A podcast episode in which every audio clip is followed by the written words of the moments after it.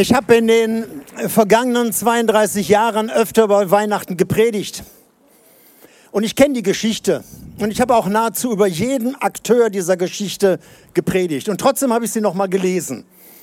Im Matthäusevangelium und im Lukasevangelium. Sehr zu empfehlen, wenn du es noch nie getan hast. Und ich habe mich beim Lesen gefragt, was wäre eigentlich passiert, wenn einer der Akteure Nein gesagt hätte. Wenn einer der Akteure nicht mitgespielt hätte, zum Beispiel die Maria, wenn die gesagt hätte, du Gabriel, das passt jetzt überhaupt nicht. Also das äh, kommt mir jetzt wirklich überhaupt nicht äh, zugute. Was sollen die Leute denn denken? Und außerdem Josef und ich, wir, wir wollten nicht so schnell mit Kindern starten. Geh doch mal nebenan, da wohnt die Samantha. Oder schräg gegenüber die Ramona. Die wollten sofort ein Kind. Frag doch mal danach.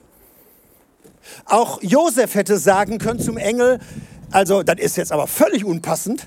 Ich habe gerade von der Handwerkskammer Bescheid bekommen, dass ich meine Meisterprüfung machen kann. Ich habe doch jetzt keinen Bock da irgendwie. Hätten sie machen können. Was wäre gewesen? Wir hätten die Weihnachtsgeschichte heute anders gelesen. Wir hätten gelesen, zu der Zeit geschah ein von Kaiser Augustus eine Anordnung, dass alle Welt sich schätzen lässt. Also machten sich auf Rüdiger und Ramona oder Kurt und Samantha auf den Weg. Auch die Hirten hätten sagen können, also noch ein Weihnachtslied in der Nacht, ey, wir, morgen ist ein anstrengender Tag, wir müssen schlafen. Auch sie hätten Nein sagen können, nach Bethlehem zu gehen. Der Engel wäre dann vielleicht zu den Lokführern gegangen, wenn die nicht gerade im Stau gewesen wäre oder im, in einem Streik. Was wäre gewesen? Es gibt nur eine Person, die nicht austauschbar war. Alle anderen waren austauschbar. Alle anderen spielten keine Rolle, obwohl sie alle eine Rolle spielten. Die einzige Person, die nicht austauschbar war, war Jesus. Wenn er Nein gesagt hätte zu diesem Himmel trifft Erde Programm, zu diesem Himmelfahrtskommando, wenn er gesagt hätte, ohne mich, dann gäbe es kein Weihnachten. Dann gäbe es kein Weihnachtsgeld, dann gäbe es keine Weihnachtsferien, dann gäbe es keine Lebkuchen ab September. Aber das ist alles zu verkraften. Es gäbe vor allen Dingen keine Hoffnung für eine Welt, die nach wie vor im Dunkeln ist. Gott hatte nur eine Alternative, einen Sohn. Er hatte nicht mehrere Söhne, dass er gesagt hat, okay, wenn der Erstgeborene nicht will, ich habe noch den Ibrahim und ich habe noch den Antonio. Er hatte nur den einen. Die Bibel sagt, also hat Gott die Welt geliebt. Und dass er aus dieser Liebe heraus den einzigen Sohn gab. Damit alle, die an ihn glauben, die ihm vertrauen, nicht verloren gehen, sondern ewiges Leben haben. Hier ist von einem Geschenk die Rede. Und hier ist von diesem einzigen Sohn die Rede, Jesus. Und weißt du, ein Geschenk ist normalerweise völlig umsonst für den, der beschenkt wird. Du kannst dir ein Geschenk nicht verdienen. Du kannst für ein Geschenk auch nicht bezahlen, dann hast du irgendwas gekauft. Ein Geschenk ist umsonst. Aber irgendeiner muss für das Geschenk aufkommen. Und das Erstaunliche bei Jesus war, dass er nicht nur sich hat schenken lassen als Kind im Stall, sondern dass er auch bereit war, für dieses Geschenk später zu bezahlen. Du hast dich vielleicht gewundert, warum hier hinten nicht der Name Jesus steht, sondern ein Kreuz. Und das hat damit zu tun, dass es da zwei Orte gab im Leben von Jesus. Der Start, das feiern wir heute, Bethlehem und Jerusalem, zehn Kilometer davon entfernt. Krippe und Kreuz hing für Jesus zusammen. Er war bereit, diesen Preis zu bezahlen. Und deshalb ein Geschenk ist gratis für den Beschenkten. Aber einer muss für das Geschenk bezahlen. Und du hast die Möglichkeit, auch heute Abend Geschenke anzunehmen, die du bekommst. Man hat mehrere Möglichkeiten. Also entweder dankend annehmen und sich freuen. Oder dankend ablehnen und sagen, nee, das nicht. Das passt mir jetzt nicht. Du kannst auch ein Geschenk annehmen und dann wegschmeißen. Ist ja, ist ja umsonst für dich. Du kannst auch ein Geschenk annehmen und hinterher weiterschenken. Wir haben damals bei unserer Hochzeit eine Menge WMF-Kuchenplatten bekommen. Die haben wir alle weiter verschenkt. Bei den nächsten Hochzeiten unserer Freunde. Aber normalerweise ist ein Geschenk etwas ganz Besonderes. Und jetzt eine Frage an euch. Wer kann von sich sagen, dass er in diesem Jahr, Weihnachten 2023, mal so richtig tief in die Tasche gegriffen hat, mal so richtig ein teures Geschenk für wen auch immer gekauft hat? Zeig doch mal kurz auf. Wir machen da mal ein Foto. Vielleicht hast du auch lange dran gearbeitet, also richtig was Wertvolles, nicht mal zehn Minuten in den Keller gegangen, sondern einfach mal was richtig Wertvolles. Wer, also ich habe noch gar keine Hand gesehen. Wer hat ein richtig teures Geschenk? Und geht es euch auch so? Bei einem teuren Geschenk, da freut man sich den Ast ab. Ich für meinen Teil, ich würde am liebsten immer schon vorher verraten. Nicht noch bis zum Geburtstag oder zu Weihnachten warten. Am liebsten vorher schon verraten, was es ist. Und dann freut man sich und dann kommt der Augenblick, wo der Beschenkte, das Kind, staunt, das Pferd kommt rein, was man sich gewünscht hat.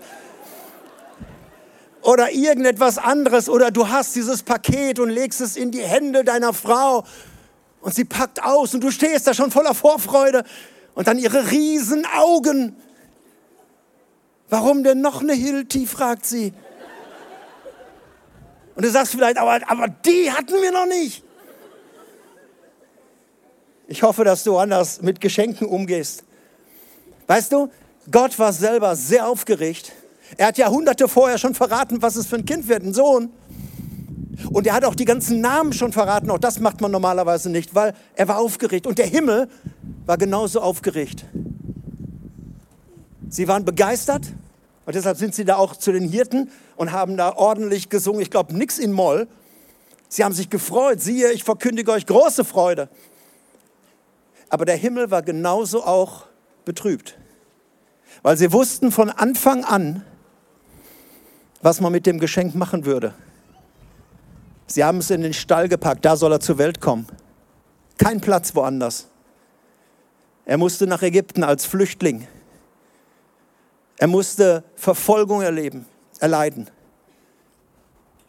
Ablehnung, unglaublichen Stress, bis dahin, dass sie ihn umgebracht haben.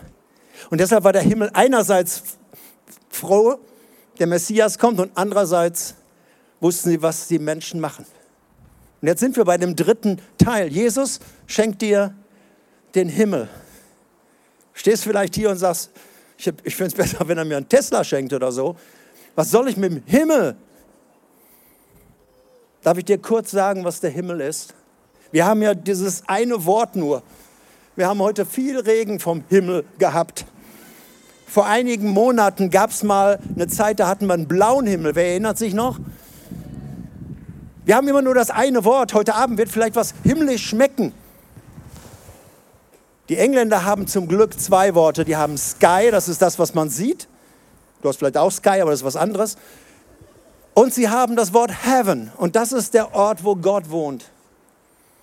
Und das möchte ich dir sagen. Jesus schenkt dir den Himmel. Das ist nicht irgendein banales Geschenk, sondern das ist das, was du im tiefsten Grund dir sehnlichst wünscht. Ein Ort, wo nichts mehr ist, was uns quält, wo nichts mehr ist, was uns bedrückt, wo nichts mehr ist, was uns belastet, was wir so auf Erden erleben. Niemand von euch hat den Himmel je gesehen, also den göttlichen Himmel. Gott selbst hat gesagt, an diesem Ort, verspreche ich, wird kein Tod mehr sein und kein Leid mehr sein und keine Trauer mehr sein und kein Mobbing mehr sein und keine Hamas mehr sein und kein Leid mehr sein und kein Krebs mehr sein und keine Scheidung mehr sein und keine Trennung. Es ist der Ort der tiefsten Sehnsucht, was jeder Mensch so hat. Heimat, Zuhause, nie wieder gehen müssen. Und das ist der Ort, den Jesus dir schenkt. Ihr Lieben, wir haben am Mittwoch einen lieben Menschen zu Grabe tragen müssen. Claudia ist kurz vor Weihnachten gestorben und es ist so ein Geschenk. Ja, da ist die Trauer loszulassen. Aber so ein Geschenk zu wissen, da ist ein Mensch, der geht nach Hause. Da ist ein Mensch, der kommt in Anführungsstrichen in den Himmel. Aber das ist nicht einfach so was für kleine Kinder, sondern das ist eine Gewissheit. Jesus schenkt dir den Himmel. Und noch einmal, das Einzige, was wichtig ist, ist, was mache ich mit dem Geschenk? Dankend ablehnen und sagen, vergiss es. Oder annehmen. Zu sagen, danke, dass du für mich gekommen bist. Danke, dass du für mich in diese Welt gekommen bist und dass du für mich ans Kreuz gegangen bist. Und dieser Abend ist hier mehr als ein Weihnachtsgottesdienst, die Möglichkeit, diesem Jesus eine Antwort zu geben. Jetzt hier in diesem Augenblick, in dieser regenfreien Zone, ist Gott da. Und er sieht dich und er kennt dich und er weiß, wie es dir geht und was du brauchst. Und ich möchte dir einen Moment geben, eine Minute, zu überlegen, habe ich dieses Geschenk bereits angenommen oder habe ich dieses Geschenk bisher dankend abgelehnt? Vielleicht gibt es nur einen Menschen auf diesem Platz hier, für den es gilt. Die Bibel sagt, alle, die ihn aufnahmen, die dieses Geschenk angenommen haben, denen gab er das Recht, Gottes Kinder zu heißen. Also eine andere Bezeichnung von Jesus schenkt dir den Himmel. Und du hast die Möglichkeit. Und ich wünsche mir einen Moment, einen ganz kleinen Moment, wo du jetzt hier bist und deine Antwort gibst. Du kannst auch wieder sagen, nein, danke. Komm, mach weiter. Aber ich möchte die Möglichkeit geben.